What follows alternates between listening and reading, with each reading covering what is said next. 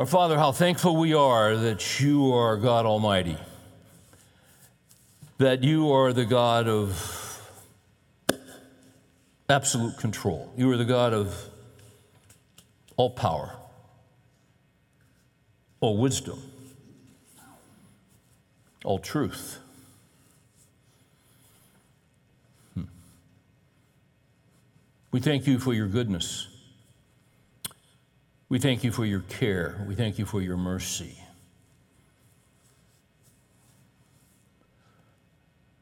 We thank you that you are really there,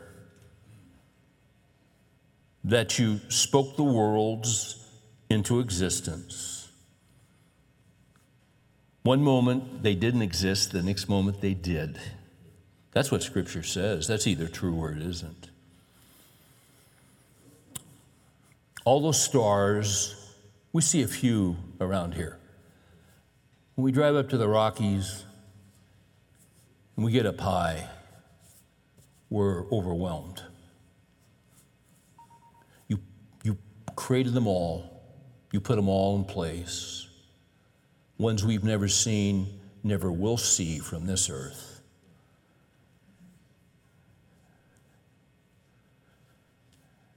And you oversee this planet. You oversee, you hold things, you hold all things together. You run the world, you sustain the world, you keep it in balance. You're the glue. We're thankful you're there. Because in our neck of the woods, we look around and we see things falling apart. How grateful we are to know you through Jesus Christ, your Son. We're so thankful that He came to redeem us, to save us, to forgive us of our sins, to give us a purpose in life, to reconcile us with you, to give us a future and a hope. We're so thankful not only are, are we saved from our sin, but, but, but you have something in mind for us, for each guy in this room. You've given us gifts, you've given us skills. Uh, you have a plan, you have a purpose. Uh, we've got our plans, we've got our how we think things are going to shake out, and they don't shake out that way. You've got something better in mind. We're learning to trust you. We're, we're learning to get to know you through your word. We need your wisdom, every guy in this room, young, old, middle, whatever, wherever we are, we need you. We need your wisdom. We're thankful that you give it to us in your scriptures. We would ask for teachable hearts tonight so that this time would not be wasted, so that it would be profitable. Uh, you know every guy, you know every situation that's in his life, every circumstance. You know all about it. You know all things. For those who need encouragement, encourage, we pray. For those who need. Uh, for those who need hope. Put hope in their hearts.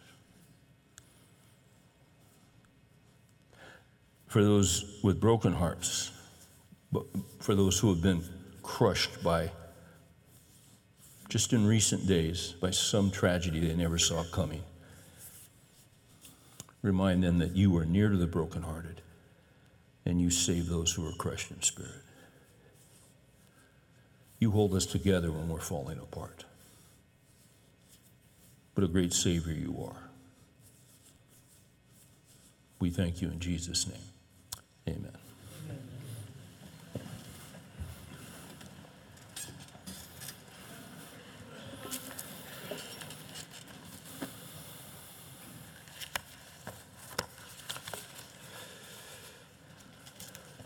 So, tonight, we're going to continue this uh, series on anchoring. It's, it's loosely based, loosely based. I did a book in 1998 called Anchorman, and the premise of the book, um, really the key verse was Deuteronomy 6. You don't have to turn there, but it, it, it it's basically they're getting ready to go into the promised land. They're going to start a new civilization after 40 years of wandering. And Moses says to them, This is the commandment, 6 1 of Deuteronomy. This is the commandment, the statutes, and the judgments which the Lord your God has commanded me to teach you, so that you might do them in the land which you are going over to possess, so that you and your son and your grandson might fear the Lord. The fear of the Lord is critical. The fear of the Lord is the beginning of wisdom. The fear of the Lord is the beginning of knowledge. We're in trouble in this country and across the world because we've lost the fear of the Lord. You notice there, it says, so that you and your son and your grandson. And we pointed this out. That is a very brief genealogy. Genealogies are very, very long, go back hundreds and hundreds and hundreds and hundreds and hundreds of years. That's a brief genealogy. That you and your son and your grandson. That's uh, three links in a genealogy. You and your wife, your son, he gets married, kids, then the grandkids, that, that. Those are three links in a family genealogy. Um, we made the statement that in that family chain, uh, if you're a father, if you're a grandfather, you were the one who was to anchor that chain in Christ. Now, here's the deal we have kids, they, we can raise them in the Lord, teach them the scriptures, but they are free moral agents. And as most of us did when we were young, as the old hymn says, prone to wander, prone to leave the God we love. So kids can wander and get away from what they were taught. And uh, the Apostle John said, I have no greater joy than to see my children walking in the truth. There's no greater grief than to see them not walking in the truth. So when we talk about anchoring the family chain, there's so much you can do. You, you can't save them, you can't convert them, you can't bring them to Christ. Only the Spirit can do that. Uh, if you have children who are away from the Lord, you know, don't get too discouraged because there are probably more chapters to come. And you never know what God's going to do. Uh, so, we've made the statement the way that you anchor your family chain is that you basically follow the Lord God with all your heart today. You get all in with the Lord. And the Christian life is a hard life. It's not the hardest life the hardest life is the life without Christ. But the Christian life is a hard life. It is not easy. Acts 14 22, through many tribulations we must enter the kingdom of God. Not some, not few, many. That's why you've got many. Philippians 1:29, it's been granted you not only to believe in Christ, but to suffer for his sake. I like the first part of the verse, I don't necessarily like the suffering part. But he tells us up front that the Christian life is a hard life. At some point in your journey with Christ, you're going to encounter a situation or a chapter of your life that's going to rock you and earthquake you and cause you to um, really question the goodness of God. Because in our lives, we've said this before in here, God works three ways. He works sovereignly in every detail. Secondly, He works strangely. And thirdly, he works slowly. We have our, our expectations, our expectations of how God should work. And God promises to bless us. But the more you read the scripture, the more you become familiar with the ways of God, and they can be stunning and they can be shocking and they can take your breath away. I have a premise tonight, and my premise is this. One of the greatest and most difficult tasks in the Christian life is coming to grips with the goodness of God. I'll say it again. One of the greatest and most difficult tasks in the Christian life is coming to grips with the goodness of God. With the goodness of God. it is common in the Christian life to struggle with the goodness of God. Last week we talked about Romans 8 and the fact that even after we come to know Christ, what Paul describes in Romans 7, we have two natures. We have a new nature in Christ, we have a sin nature, but we're still warring. That sin nature is still there, and we're still fighting. So the things we want to do, we don't do, and the things, and there's this turmoil. And we have a spiritual batting average, and a lot of us, we struggle. Does God really love me because I'm hitting under 200 in the Christian life? Um, I mean, I mean, we know what the scripture says. We know about the love of God, but um, gosh, you know, we're, I think a lot of us, and just from emails I got last week, a lot of us, the love of God, we know God likes us. We're not sure He loves us. Romans 8 tells us and, and just drives it home and seals it about the love of God. Now I got to turn to the goodness of God.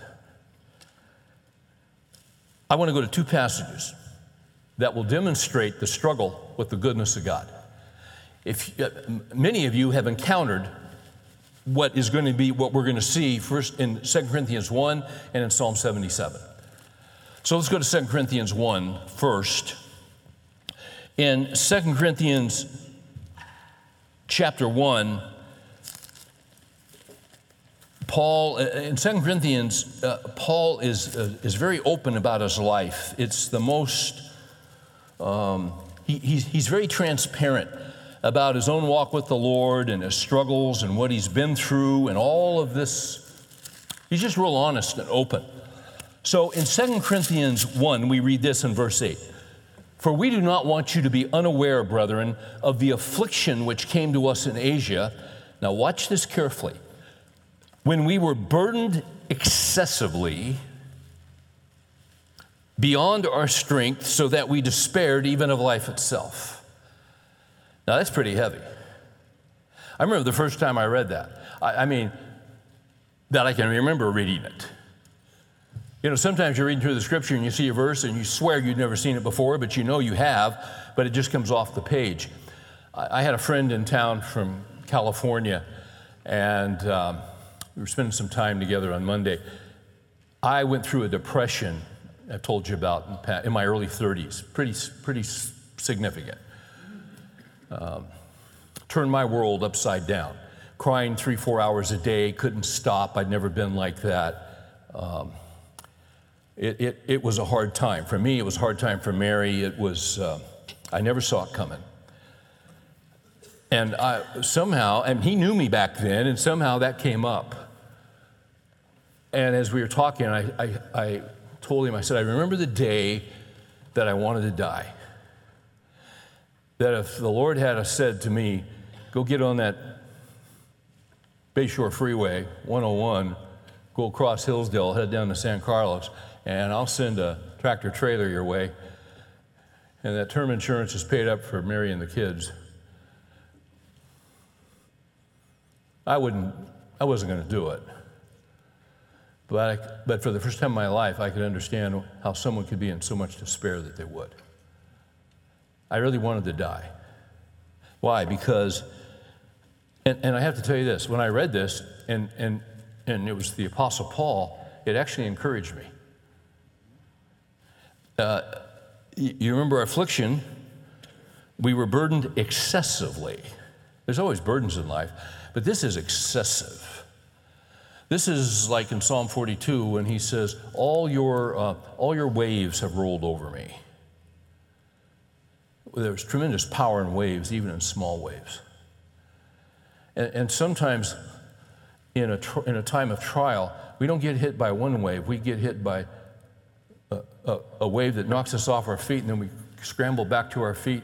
And, then, and before you can get a breath, you get hit by another wave, and you're, then you're really trying to recover and get your breath, and just as you come out of the water, you get hammered again from an, another wave. That's being burdened excessively beyond our strength. God will never give you more than you can handle, really. This says, I was burdened beyond my strength. Now, here's the thing about God if He burdens you beyond your strength, He'll give you new strength. But you'll be gasping and you'll be thinking, I'm not sure I can make this. I'm not sure I can make another step. Sometimes life gets that bad, that tough.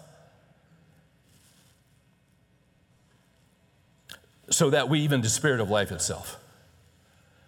If it was up to me, I really don't want to keep living. Now, when you're in a situation, and you can, if you've ever been in a situation and you can identify with that, one of your issues is going to be the goodness of God. What, are you doing to me? I remember, I remember thinking in, on one of those dark, dark days of just absolute depression, and I thought I'd never get out of it. I can remember feeling like a quarterback who takes the snap, I go back, and my linemen come after me. That's how I felt. I felt that God was after me. And, and I struggled deeply with the goodness of God. Why are you allowing this to happen to me? I don't get this. I don't understand it. I'm for you.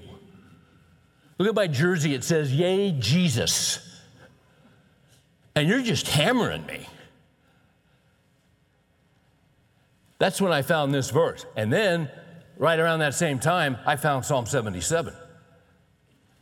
Let's go over there. Because here's another guy that's struggling with the goodness of God. And, and see, the, the thing is, whatever Paul's issues were, they could be different from what your issues are.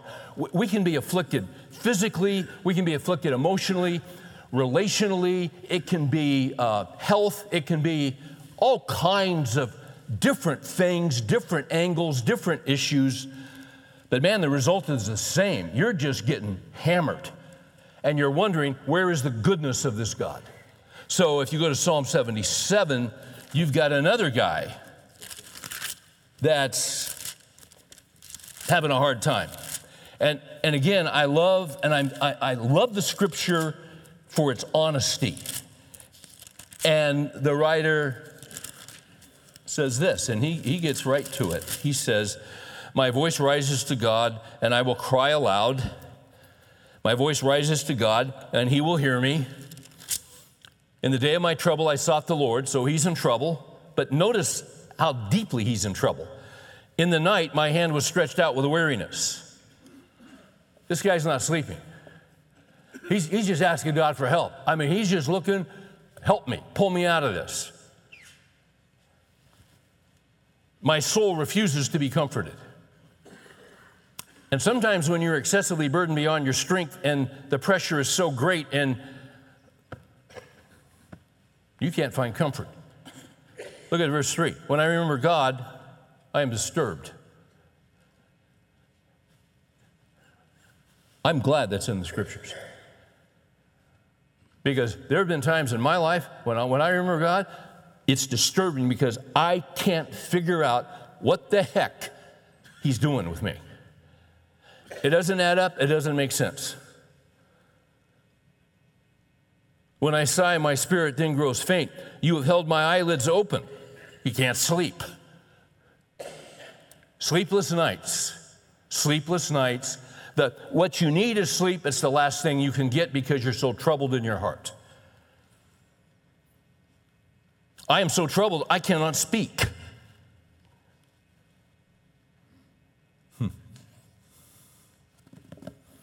Now, I don't want to go through the rest of the psalm, but his issue is he cannot figure out. This is a guy struggling with the goodness of God. And if you read the whole psalm, really what's happening is he can't figure out He's trying to pursue the Lord. He loves the Lord. He's seeking God. But it seems like everything he touches turns to what he doesn't want. It just falls apart. He can't catch a break. Yet, when he looks at the wicked, when he looks at the wicked and when he looks at those who, um,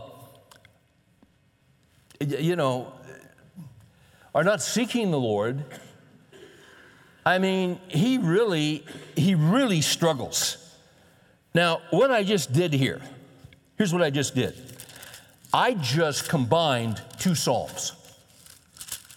when I just said that what he did was when he looked at those who were well off, the wicked who were prosperous, actually, that's Psalm 73. That's not 77. But Psalm 73 is related because in Psalm 73, you have a guy, this is where the guy is struggling with the um, why do bad things happen to good people? In other words, Lord, I'm trying to serve you. Look at verse 2 of Psalm 73. Uh, let's start with verse 1. Surely God is good to Israel to those who are pure in heart. But as for me, my feet, my feet came close to stumbling, my steps had almost slipped. For I was envious of the arrogant, and I saw the prosperity of the wicked. There are no pains in their death, their body is fat. Back, that that's doesn't mean what we mean today. They got everything they want. They're not in trouble as other men, nor they plagued like mankind. Pride is their necklace, garment of violence covers them. Verse 9, they have set their mouths against the heavens. In other words, those who are against you, those who are wicked, those who are committed all kinds of sin and they, they lie, they, they rape, they, they cheat, they do backroom deals, they do bribes, all this, they get away with everything. They're Teflon. They never get indicted. Everybody around them gets indicted. I don't get this. Why do they prosper? Why do they prosper and guys like me who are trying to follow you, you're just hammering us. Well, that was his issue in Psalm 73. And then he gets down, he struggles, and then he gets down to verse 16, and he said, When I pondered to understand this, it was troublesome in my sight until I came to the sanctuary of God, and then I perceived their end. Because there will be an end, you see. There will be, no one gets off scot free. They might on this earth, but there is judgment, and all judgment has been given to the Son. So in Psalm 72, uh, 73, he's kind of struggling with the goodness of God. In Psalm 77, the guy's struggling with the goodness of God, and we're not completely sure what the issue is in Psalm 77, except when he remembers God, he's disturbed. Because something has happened to him, and he can't figure out what God's up to. If you love me so much, why is this happening in my life? And then you got Paul, who's excessively burdened beyond his strength so that he despairs even of life itself.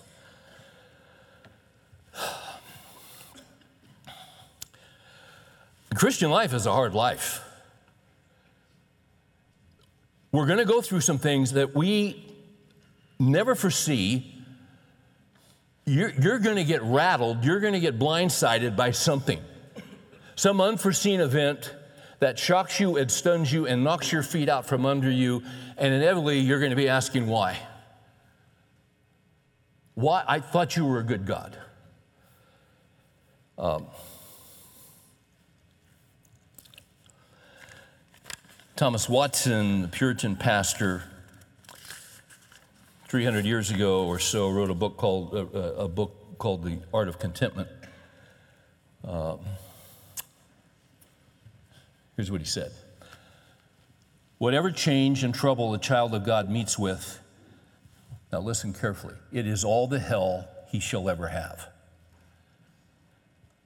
Whatever eclipse may be upon his name or estate, I may say of it that it is a little cloud which will soon blow over, then his gulf is crossed and his hell is past. Death begins a wicked man's hell, but it puts an end to a godly man's hell. Think to yourself, what if I endure this? It is but a temporary hell, whatever you're in that you hate and that you don't understand. Indeed, if all our hell is here, it is an easy hell. Now that's perspective. Uh, many guys in here have been through some kind of hell the hell of cancer, the hell of divorce, the hell of uh, betrayal, the hell of, you know, you just, everybody's got their own stuff. But if you know Christ, our God is sovereign not over not over the good things that just happened to us, but He's sovereign over all things that happen. And um, there's a purpose in it. And the thing is, at the time, we can't see it. Flip over to Ephesians 2 real quick. Let me show you this in Ephesians 2. Ephesians 2, verses 8 and 9. Those are very familiar words to us. For by grace you have been saved through faith, and that not of yourselves. It is the gift of God, not as a result of works, that anyone should boast. So, this is how we come to know Christ. By grace, we're saved through faith. That not of yourselves. It's a gift of God. Not as a result of works, that no man should boast. It's a sheer gift of God that we're given eternal life through Christ. He pulls us by the Holy Spirit to, to the Lord. We hear the gospel, we say, Jesus, come into my life. But, but see, we usually quit at verse 9, not as a result of works, so that no man may boast. But you got to keep going. For we are his workmanship, created in Christ Jesus for good works, which God prepared, not good works to be saved, we're saved by grace, back in verse 8. But see, God saves us and he redeems us from our sin. And then what he's going to do is he works in our life and begins to mature us in Christ. He's going to use us in the kingdom to do something that will benefit the kingdom and benefit others. Those are good works that He has in mind for you and then He has in mind for me. We don't know what they are, but He knows. So He takes men that were away from Him, not interested in Him. He pulls us to Himself. He gives us new hearts. He gives us eternal life. And now He's going to start the process of maturing us and using us. Um, were his workmanship created in Christ Jesus for good works. Watch this, which God prepared beforehand that we would walk in them. Uh, interesting, the, the word we are his workmanship. Uh, it's the Greek word poema. It's uh, where we would get our word poem. We're God's poem. I find that interesting. Because once again, the first time I ever understood this was in uh, the darkest chapter of my life when I was in that depression. And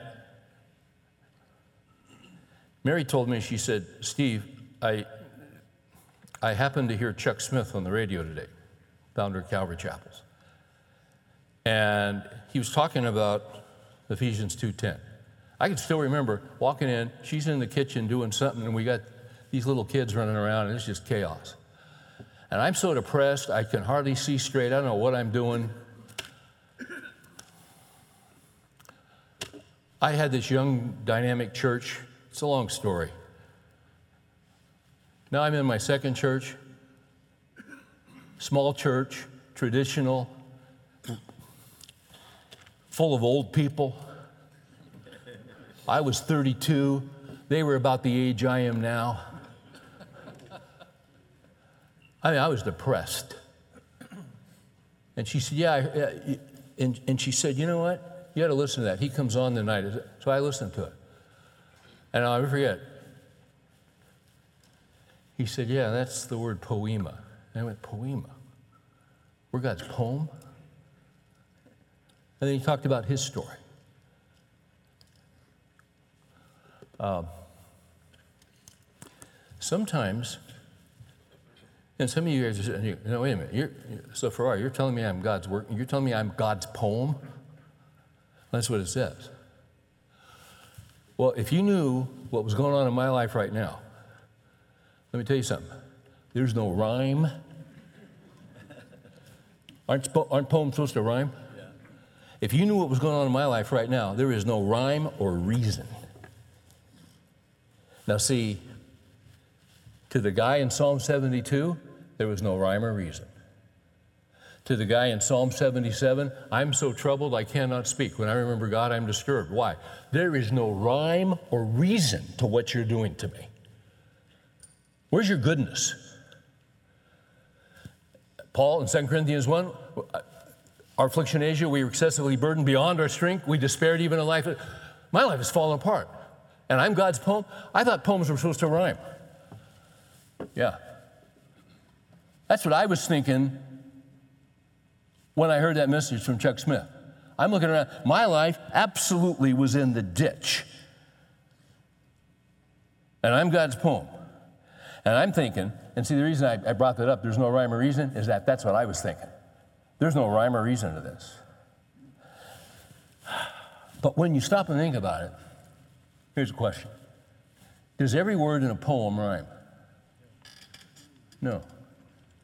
You don't get a, you don't get a rhyme until you get to the end of the sentence. So here's the deal when you're in the middle of a sentence, and some of you guys said, Yeah, I've been, in, I've been in the middle of this thing for a long time. You know what's wild? And this is what happened to me. It's possible where you are, you've been there so long, you think there'll never be a rhyme or a reason. You could be two words away from a rhyme. Because, see, trials and afflictions, these seasons, these, these chapters that are very heavy and very hard and very difficult, and you know if you're in one right now, they have a beginning, they have a middle, and they have an end. Because God oversees all of them. My times are in your hand, Psalm 31. All of my times are in your hand. You see. So these, these chapters of my life have a purpose, and these seasons of affliction and hardship, that depression for me was a season, it was a chapter that had a beginning, a middle, and end. The problem is I didn't know where I was. But see, when you think there is no rhyme or reason, the, the fact of the matter is there is. There is a reason, and there will be a rhyme. You're just not there yet. You're just not to the end yet. Is this making any sense at all? But see, it's in the middle of the sentence where there's no rhyme or reason, as far as you can tell, we question the goodness of God. Not only are you going to struggle with this, your kids are going to struggle with this. Your grandkids, as they get older, they're going to struggle with this. We have a generation right now that is struggling with it, a, a young generation that's coming up. Uh, I mentioned this book a while back, Tim Keller's book, Making Sense of God An Invitation to the Skeptical. The problem with this book, when you start quoting it, you want to you want to quote the whole book. I can't do that. But you know about the rise of atheism, and you know, it's so strong, it's in the water, it's in the air, it's. And one of the things Keller is pointing out that we're seeing uh, a lot of young people raised in Christian homes, evangelical homes, raised in Christian schools, Bible churches, that, um, that struggle with God and the goodness of God. Some have left the faith, some um, have major issues because of the problem of evil, that bad things happen to good people. So I'm just going to dive in here. Keller says this The problem of evil is a good case study of how background beliefs control our supposedly strictly rational thought. And you say, What's background beliefs? I don't have time to explain it. I'd have to go back and give you more quotes. But everyone has background beliefs that you bring in to where you are right now. Doesn't matter who you are. Okay. James Wood, not the car dealer in Denton, and Barbara Ehrenreich explain how the problem of evil and suffering in the world was, now watch this, was decisive in preventing them from believing in God as young adults.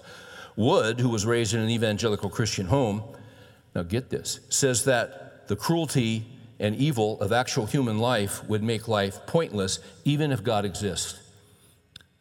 Wood calls this objection to the existence of God so obvious and so old, but that really isn't the case. The book of Job, for example, presents the outrageousness of undeserved suffering as well as any ancient text, yet in no way does it present it as an objection to the existence of God. But see, in this generation, it's a huge objection to the existence of God. If He's good, why is there all this evil? He must not be there. Ancient people were arguably much more acquainted with brutality, loss, and evil than we are, and that's true. Their literature and the book of Job is only one example, is filled with laments about inexplicable suffering.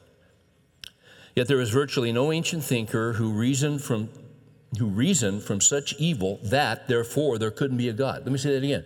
There's virtually no ancient thinker who reasoned from such evil that, therefore, there could not be a God. Why does this argument against God's existence seem so rational and convincing today? Stay with me. He goes on and says Charles Taylor explains why modern people are far more likely to lose their faith over suffering than those in times past. He says it is because culturally our belief and confidence in the powers of our own intellect have changed. Ancient people did not assume that the human mind had enough wisdom to sit in judgment on how an infinite God was disposing of things. It is only in modern times that we get the certainty that we have all the elements we need to carry out a trial of God. We're arrogant. Only when this background belief in the sufficiency of our own reason shifted did the presence of evil in the world seem to be an argument against the existence of God. There is then a significant backdrop of faith behind modern, modern arguments against God on the basis of evil. I want to say that again. There is a significant backdrop of faith behind modern arguments against God on the basis of evil. It is assumed, not proven, that a God beyond our reason could not exist. And therefore, we conclude that he doesn't exist. This is, of course, a form of begging the question. Our background beliefs set up our conscious reasoning to fail to find sufficient evidence for God. So the young James Wood and Barbara Ehrenreich, brilliant young thinkers that they were, found the thesis of the monotheistic God wanting. Now, watch this. But it wasn't true that their reasoning had undermined their faith. Instead, it was that a new kind of faith, one in the power of human reason and the ability to comprehend the depth of things, had displaced an older, more self effacing kind of faith.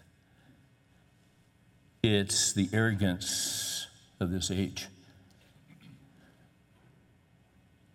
Can we understand everything about God? No. God's a mystery. Isaiah 55 8. My ways are not your ways. And see, here's the deal we think his ways should be our ways. How many times have I said, I don't get what you're doing? I, have said it a lot in just recent weeks. I don't understand this. Now, the difference is, I, have I've got a lot more miles on my tires than I used to. And I've been through some things, and I've become I've become convinced that his ways are not my ways. And in fact, I will tell you this I scare myself, I frighten myself. Because sometimes I get so wedded to an idea or the way that something should be, I scare myself.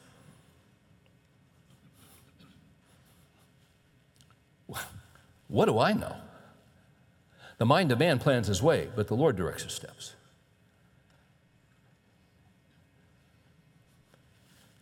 We don't have the bandwidth to understand God. My ways are not your ways. My thoughts are not your thoughts. And that's precisely right. Things happen to us that, are, that are just devastate us, and we don't understand how a good God could allow that to happen in our lives. It, it's tough, it's hard, it's difficult. It can either make you bitter or you can keep hanging in there with Christ and the scriptures and trust Him that He knows best, even though we don't understand. If you go back to that Second Corinthians passage, real quick, if you go back to the, that, that passage in Second Corinthians,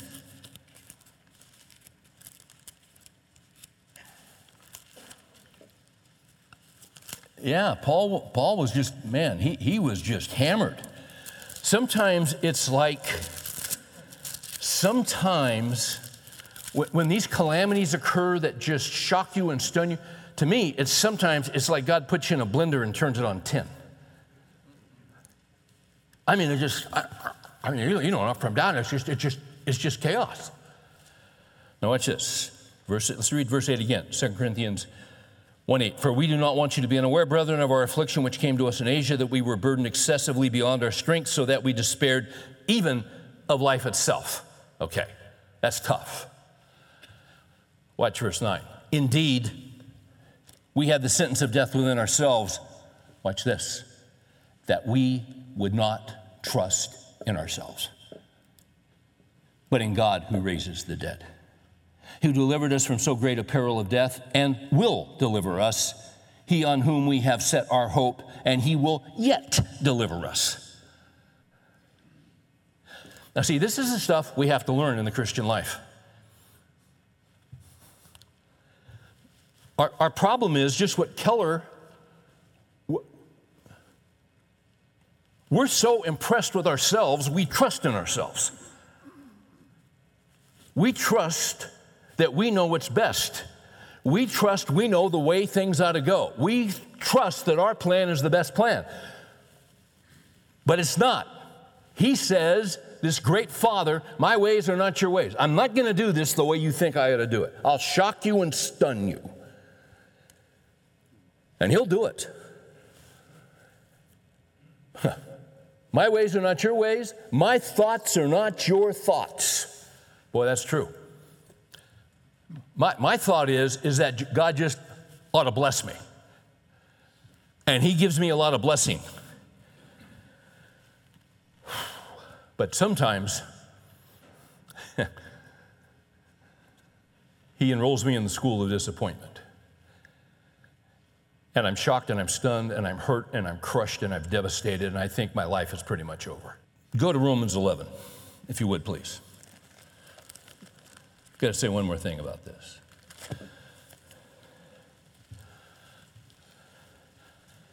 We all know God's good, and we're going to talk about the goodness of God here just a minute. I'm going to give you six foundational facts about the goodness of God, but not yet. Romans 11 22 says this Behold, then, the goodness and severity of God. You could, you could blast right past that and hardly ever catch it.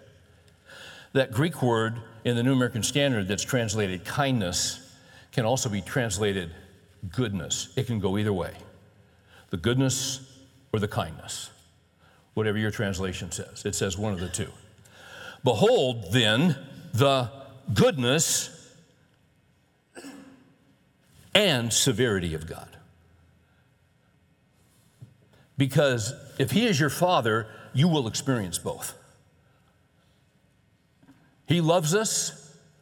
Absolutely, He loves us. He loves us so much that when we need it, He can be severe. And when we fight Him and when we're stubborn and when we are dead set on doing it our way and doing it on our time schedule and doing it, you better buckle up.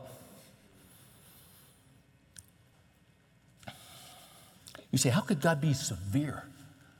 And, and sometimes, and I understand this, there's some things in the scripture where God had uh, ordered his people to do some things where people, other nations against them are destroyed. And I, am not saying th- th- th- this, this stuff is disturbing. But you see, we've got a limited view, we've got a limited perspective. Um, in Hebrews 4,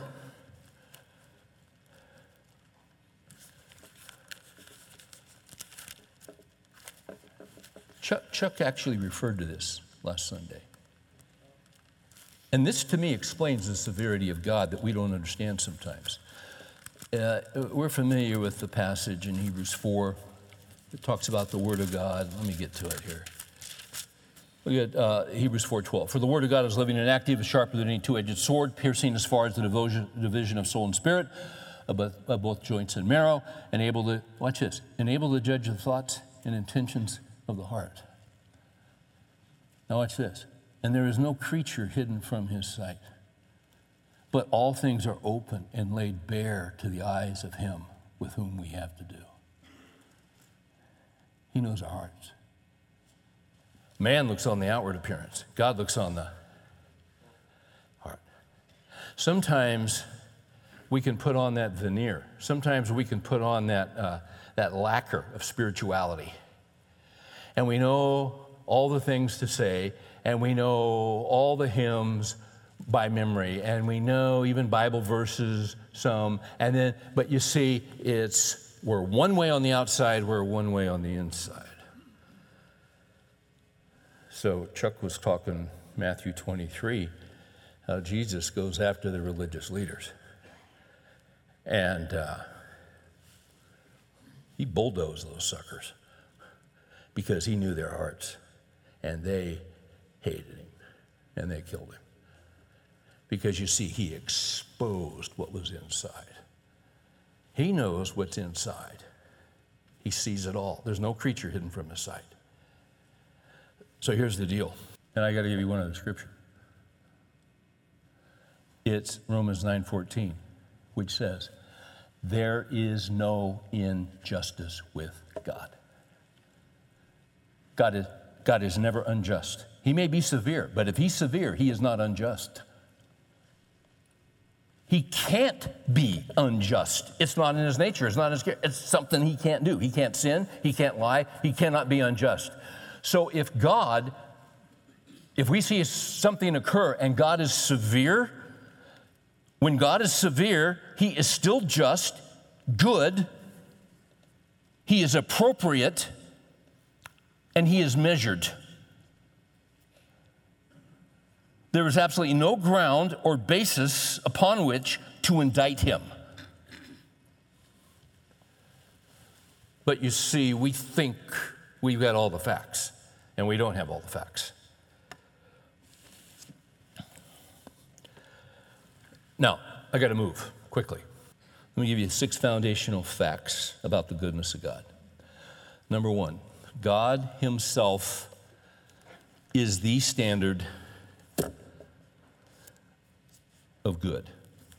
Let me give you a one paragraph quote from uh, Wayne Grudem, great theologian of our day, one of the greats. Wayne writes this The goodness of God means that God is the final standard of good and that all that God is and does is worthy of approval. In this definition, good can be understood to mean worthy of approval, but this raises the question approval by whom? Because we are mere creatures, we are not free to decide by ourselves what is worthy of approval and what is not. Ultimately, therefore, God's being and actions are perfectly worthy of His own approval. He is therefore the final standard of good. Jesus implies this in Luke 18 19 when He says, No one is good but God alone. The Psalms frequently affirm that the Lord is good, Psalm 100, verse 5, or exclaim, Oh, give thanks to the Lord, for he is good, Psalm 106, 1. We can therefore understand the meaning of good as being that which God approves. Because there's no higher standard of goodness than God's own character and his approval of whatever is consistent with that character. So he's the supreme authority on everything, and he's the supreme authority on what is good. Not us, He's the supreme.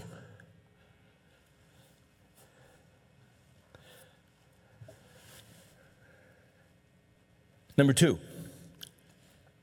second foundational fact about the goodness of God God is the source of all good to all creatures.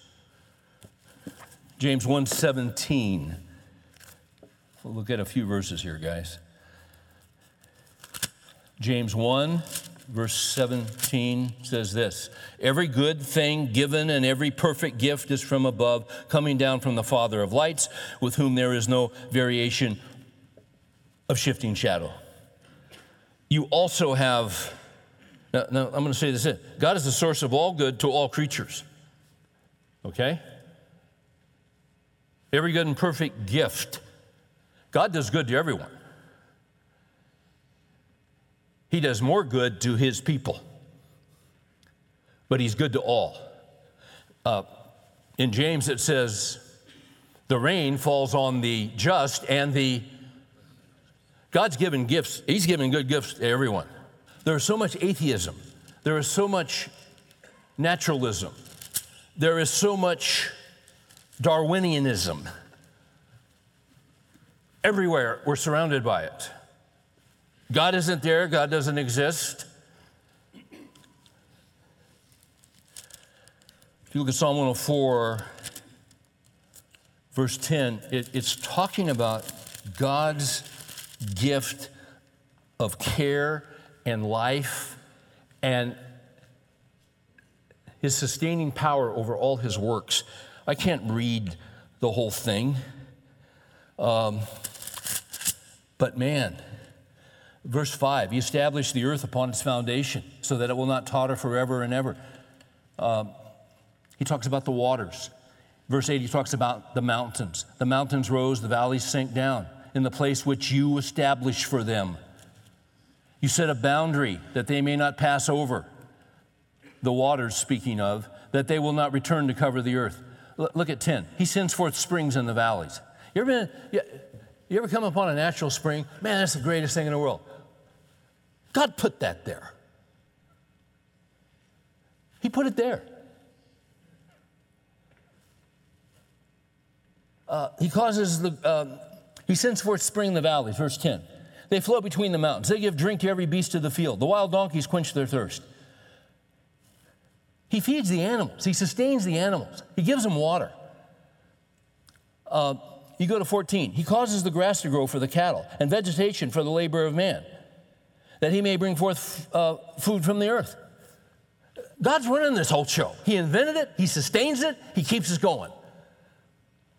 Uh, 18, the high mountains are for the wild goats. Uh, 19, He made the moon for the seasons. The sun knows the place of its setting. You appoint darkness, it becomes light, in which all the beasts of the forest prowl about. The young lions roar after their prey and seek their food from God.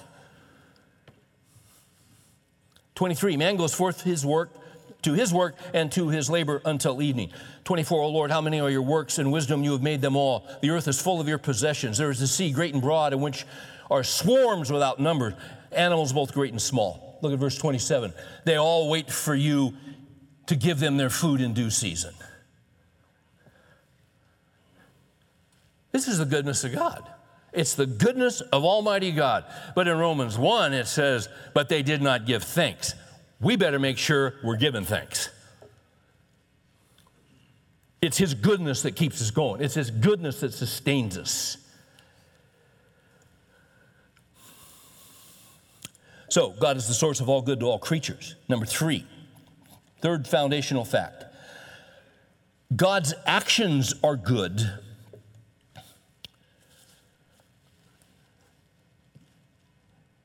comma,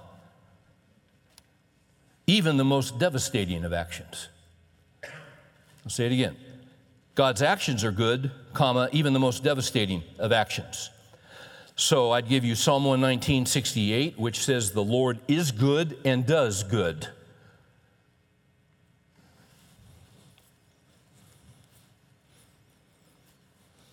But you say, Steve, let me tell you what happened to me. This is horrible. Or let me tell you what happened to my wife. Or let me tell you, yeah.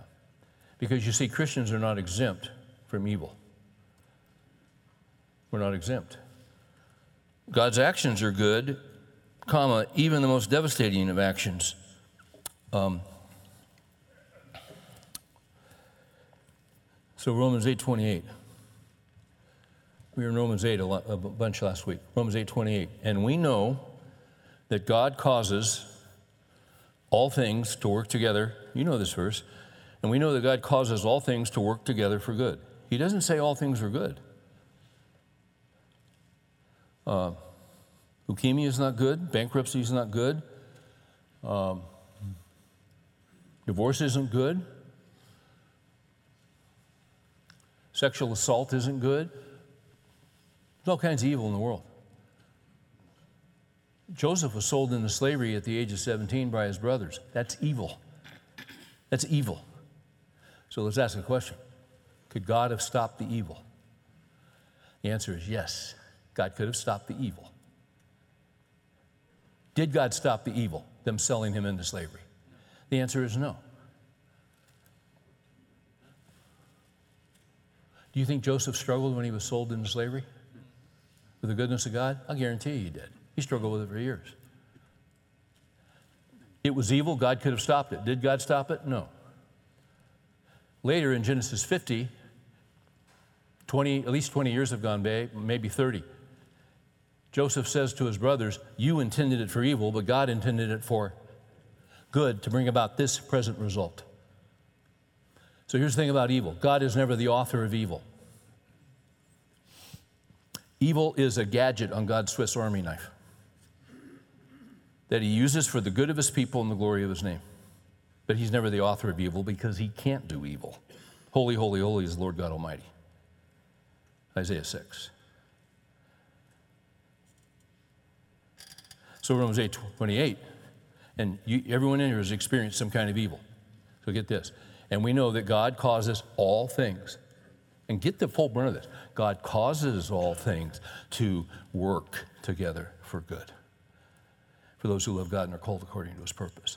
What that means is, if it's been bankruptcy, if it's been whatever it's been, what he will do is somehow he will take that evil and he will work it for your good. Because he is good. He takes the worst and turns it to good. Can't tell you how, can't tell you when. I came across this from this pastor in Texas who wrote this thing, Sovereign Serendipities, Charles Swindle. Swindoll. He writes this In my more than 80 years of on earth, more than 50 of them in ministry, I have made a trade. It's been a wonderful trade. I've traded youth for truth. And I wouldn't be years younger if I could make it happen. I think more than anything else, it is the hardship, it is the difficulty, it is the dead end street that shapes us. It is the trial that occurs that makes us into the individuals God wants us to be, if the attitude is right and the learning is still on a willing curve. It's how we react, how we respond to the pains and the struggles. For some, it's bankruptcy. For some, injustice committed against us. For some, it's disappointments. For some, criticisms. Sometimes even the divorce that just rocked us back on our heels turns us around, gets our attention, and puts us into an orbit we would have never have otherwise entered. My short thought this week is that it wasn't the things I planned or the things I hoped for in life, but it was the serendipities, watch this, the results of those surprises that leveled me and turned my life in the direction God wanted it to go. I wouldn't trade how old I am or the experiences I've gone through or the heartaches and disappointments I've endured, nor should you, because all of it has worked together in God's plan. Those are wise words. They're hard words, but they're true words.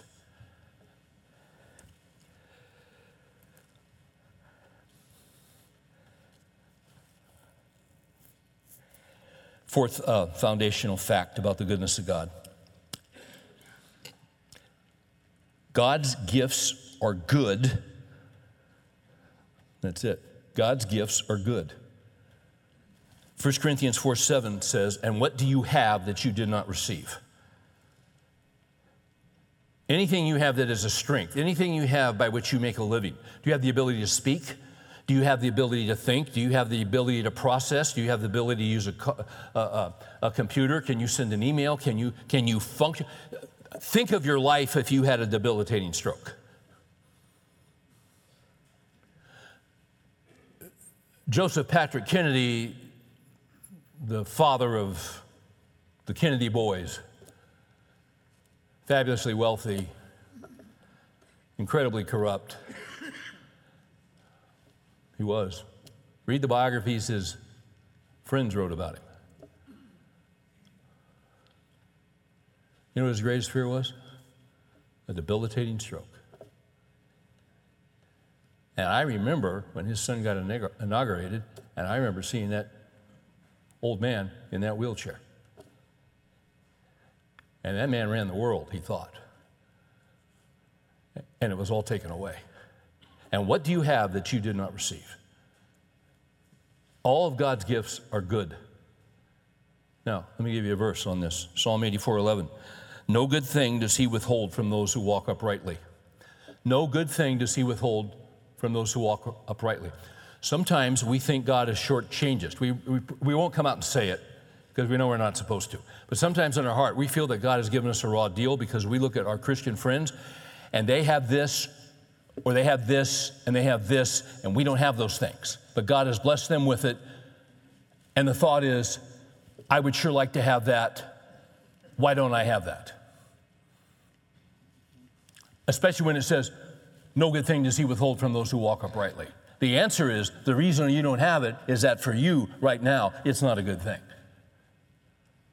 If it was a good thing, you would have it. This is how we operate with our kids. Have you not given your uh, son or daughter a good gift when they reached a certain age? But it would have been foolish to have given that gift five years prior? It's a good gift. They're just not ready for it. No good thing does he withhold from those who walk uprightly. so you trust him. You just trust him. He'll get you through. And you don't get envious. You, you know what I'm watching around this country? So much of what we're seeing in this country right now is the breaking of the 10th commandment Thou shalt not covet. It's coveting.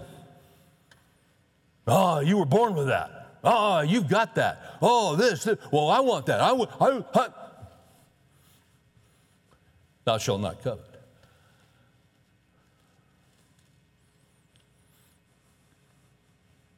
That's what's going on. We always compare ourselves with people who have more. Why don't you go to Haiti for two weeks? Go to Puerto Rico right now. They trade places with you in a minute. The richest man in Puerto Rico would trade places with you right now.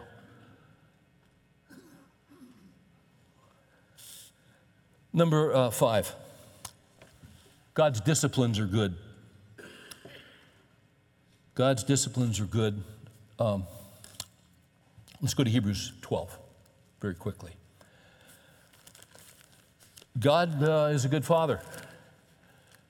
And uh, if you're a good father, one of the things you will do is that you will discipline your children. Now, there's nothing worse than seeing a spoiled brat, is there? There's, there's nothing worse than seeing a kid who's never been disciplined. Hebrews uh, 12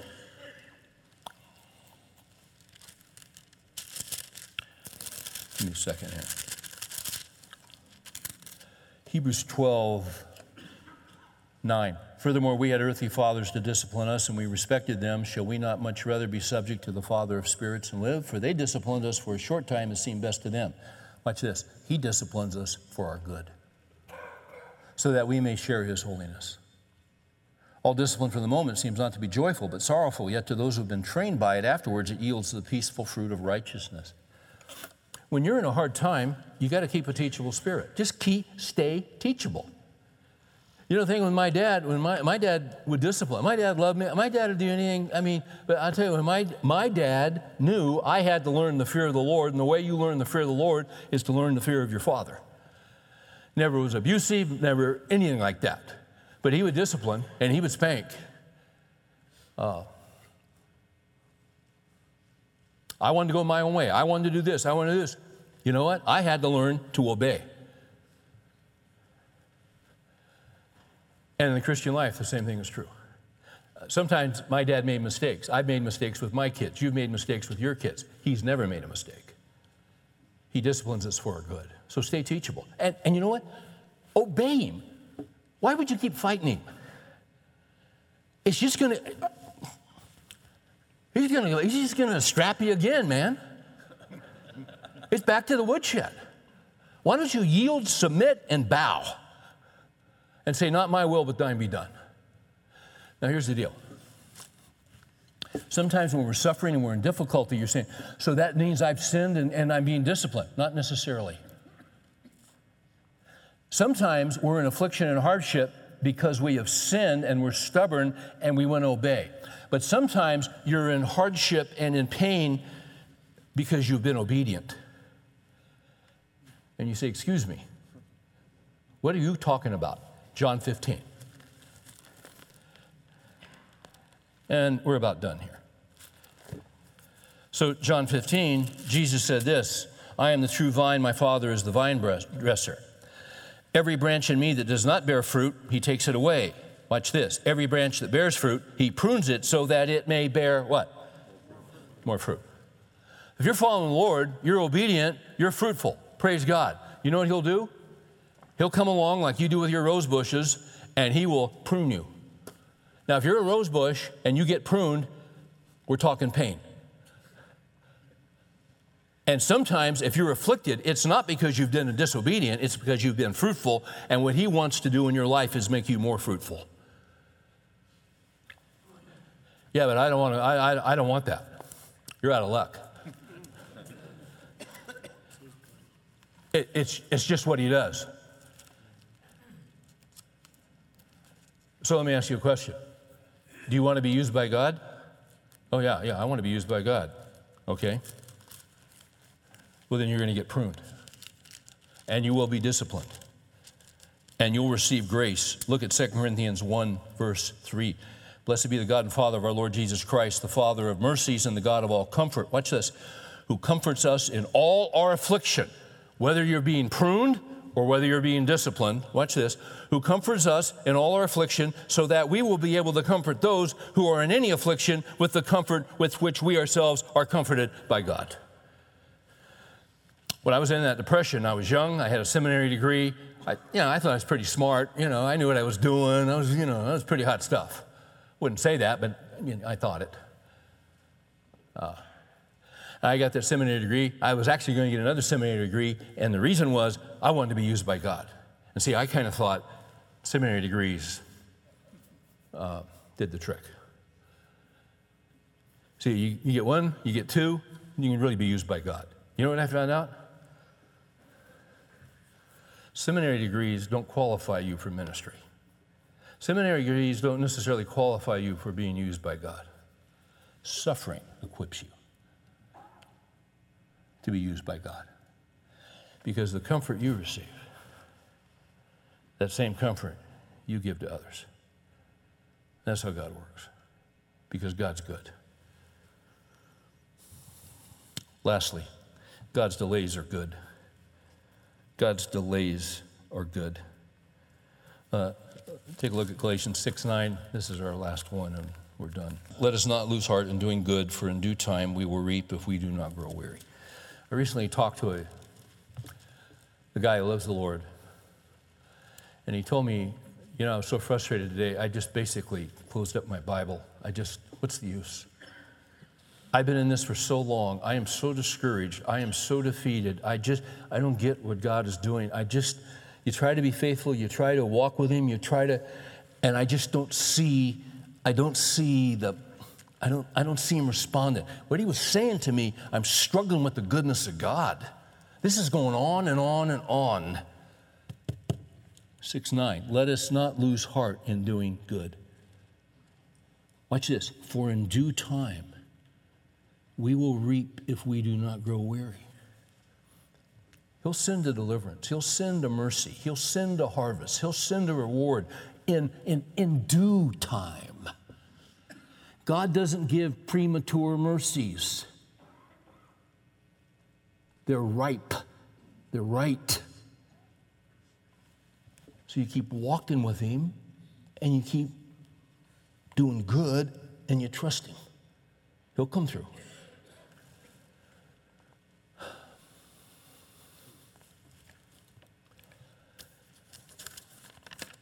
Philip DeCourcy uh, pastor in California, great preacher. New book is out. He's teaching at Dallas Seminary this week. He was nice enough to give me a copy of his book.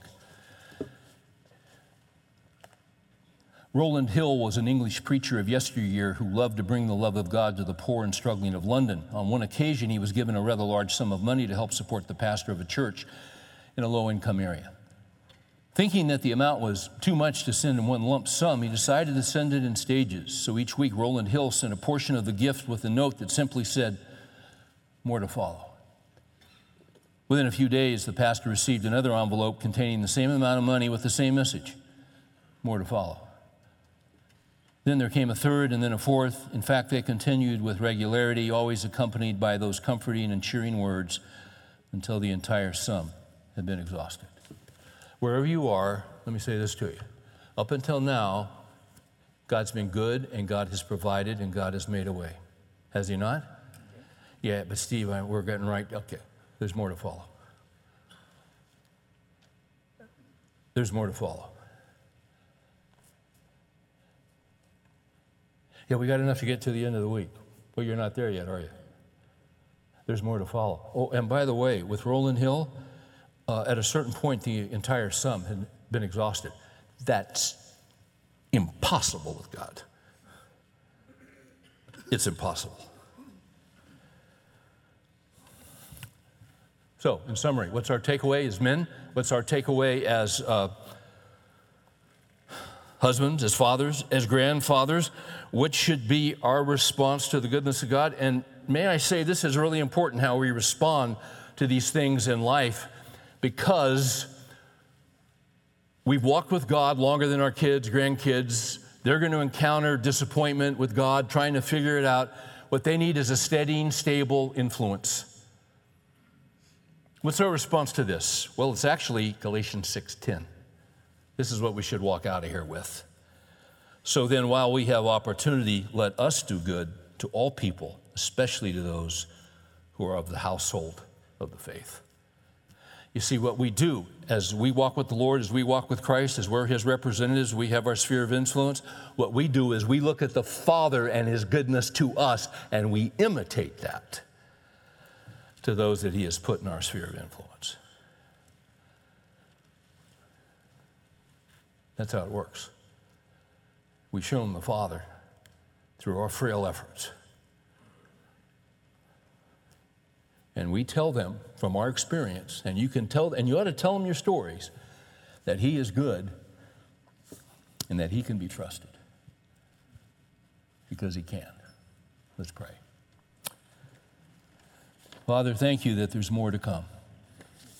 We've received your forgiveness, we've received your mercy, we've received all these gifts. We, we, you are such a benevolent, kind, gracious. You are a generous God. You're just generous. But there's more to follow, there's, there's more to come. So, for the one who's here and struggling, the one who's here and is in the depth of just the depth of the depths. May you sustain them with your goodness. And may they keep their Bibles open because it's in your word that we hope. We pray these things in Jesus' name. Amen.